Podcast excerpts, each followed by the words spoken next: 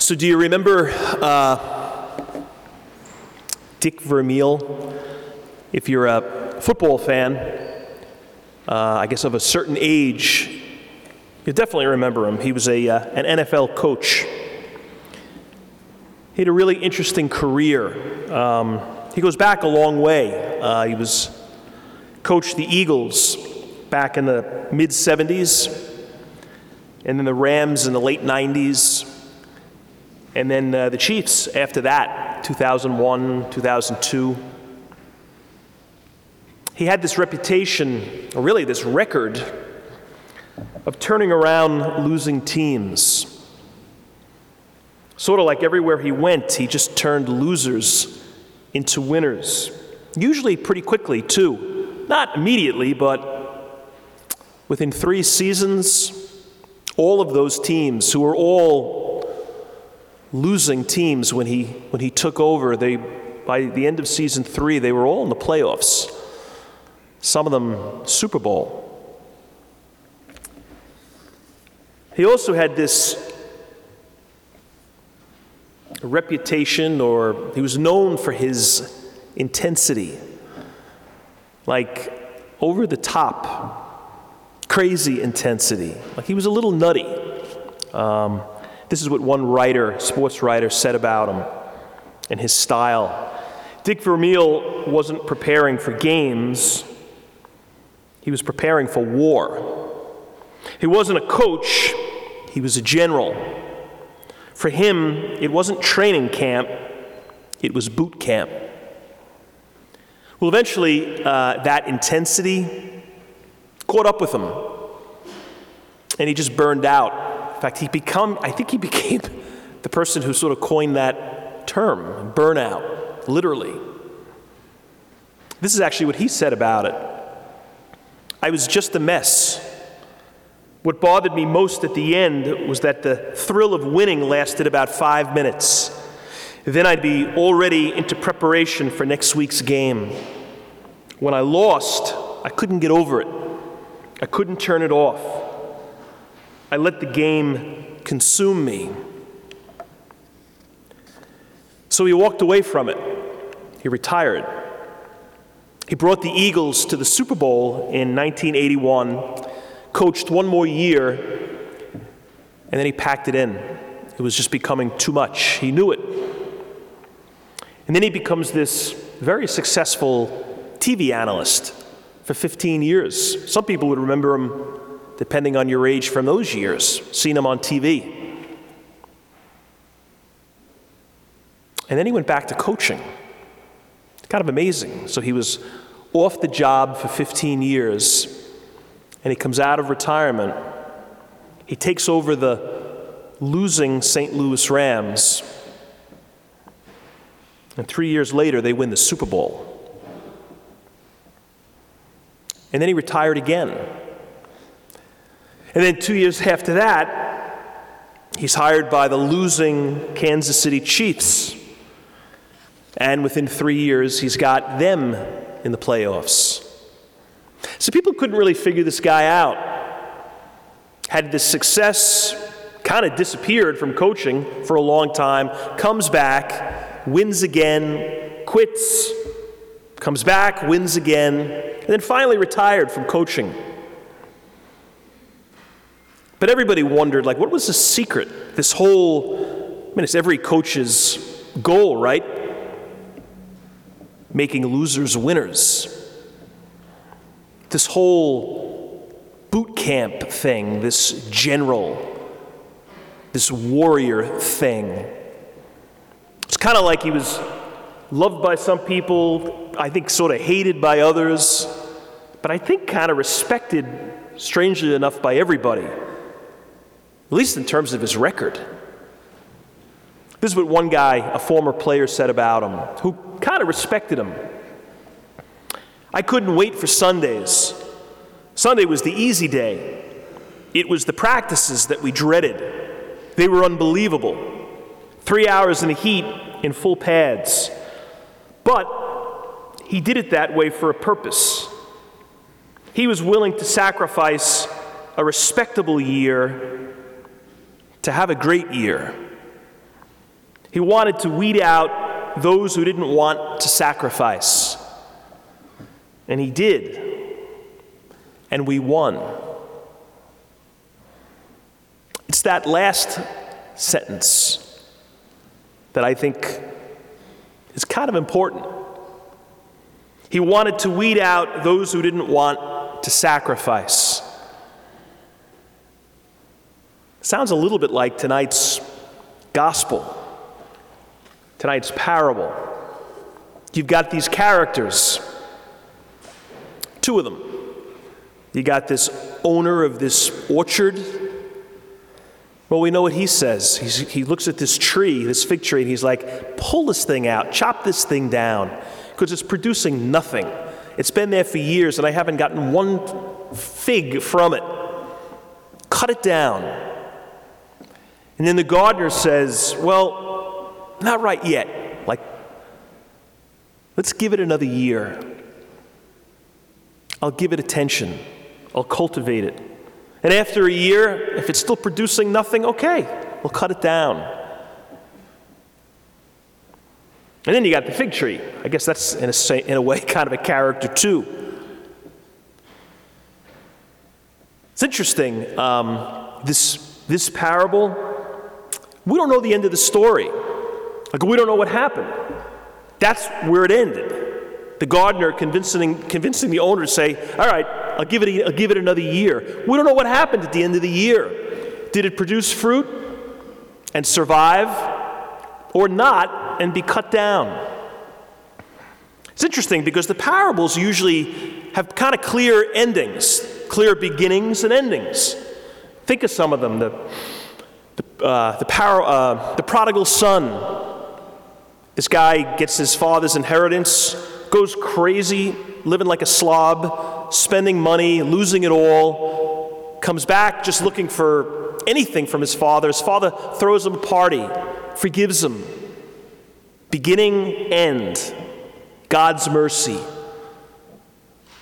The lost sheep. One of these sheep, there's a hundred, one gets lost the good shepherd goes looking for the one. Even though he's got 99 others, everyone matters, and he finds them. End of story. There's stories of, about how God is in relation to us. Interesting, though, this one doesn't really have an ending. We don't know what became of the fig tree. I mean, I guess it depended on how the fig tree responded to the year of attention from the gardener.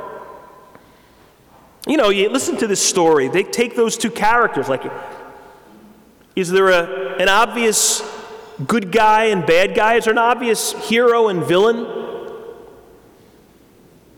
I mean, the gardener seems like a good man. He's like, come on, let's give this, let's don't, let's not give up on this tree. Like, I'll, I'll work with it. He believes in it. Well, that's a good thing. And you get the owner of the, the orchard, well, he just seems a little harsh. I don't know if you'd call him a villain, though. I mean, he's got a right to expect fruit. To be upset because the tree isn't producing, that's not unreasonable.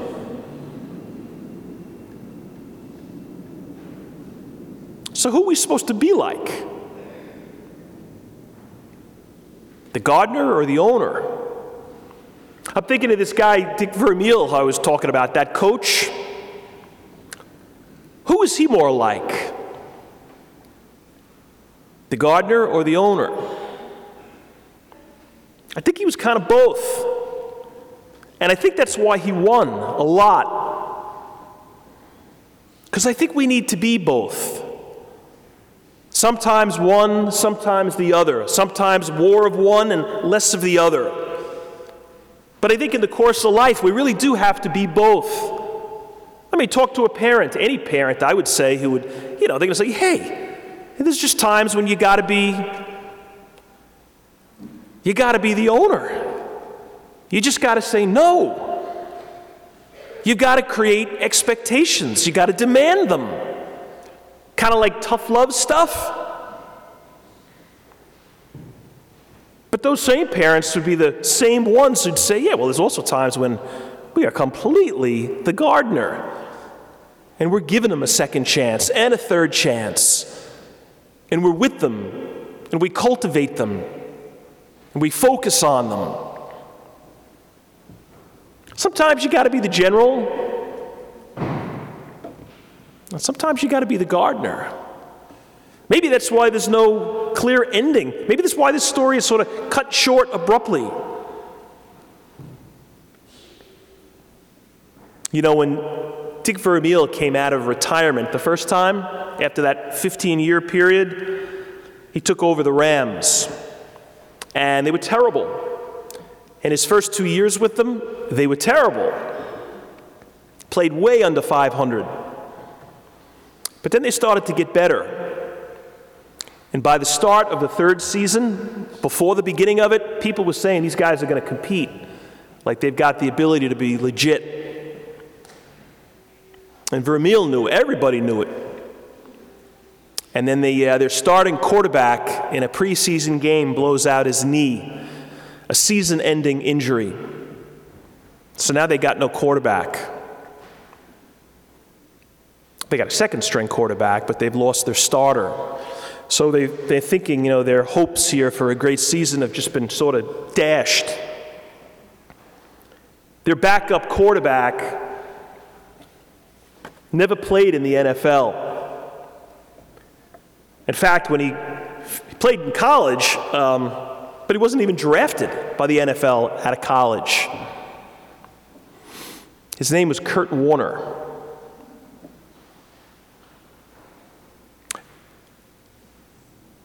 Before the first game of that season, they're in the locker room. And the whole team is there as is the coach, Vermeil. And he walks out of the locker room for a second and he comes in with a wheelbarrow. and these guys are looking at him like, What are you doing with a wheelbarrow? He brings it over to Kurt Warner, like very intentionally, like right to him, and kind of points this wheelbarrow at this quarterback. And he proceeds to then tell the team this story, this little parable. It's a story about trust and belief in people. It's like four sentences. Listen to, the, listen to what he told them. A man decides to push a wheelbarrow on a tightrope between two skyscrapers. So get a mental picture of that. The guy's a tightrope walker, two skyscrapers, and he's got this wheelbarrow. Everybody laughs at him, except for one spectator who says he believes in the man. The man thanks the spectator, but then he asks him if he would really show faith in him and what he was doing. The man says, What can I do? He says you could get into the wheelbarrow.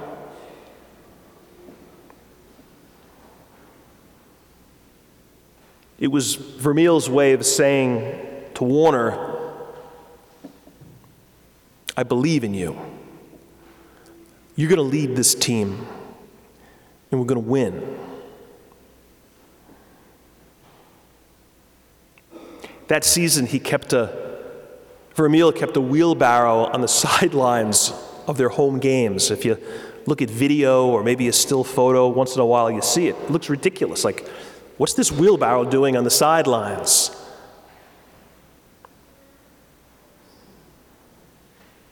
Vermeil was saying, like, to Todd Warner, uh, Kurt Warner, rather,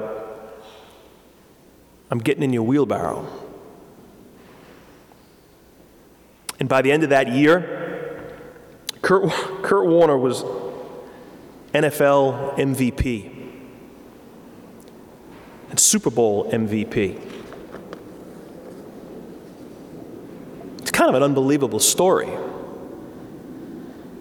So I guess Vermeil was, he really was both. He was the owner. You need to produce. We need to win games. If you don't want to sacrifice find another job or at least another team because we're going to win games. But he was also the gardener with the wheelbarrow. We believe in you. We're not giving up. And you know what? I mean, we know this. This isn't about fig trees or football. It's about believing in people. When everybody else has stopped believing in a person, and you keep, you, you stay with them. You trust in their ability. You trust in their potential. You climb into their wheelbarrow. But it's also about producing fruit. It's also about winning games, expectation, and sacrifice.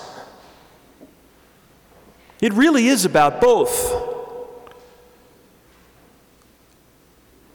So be both.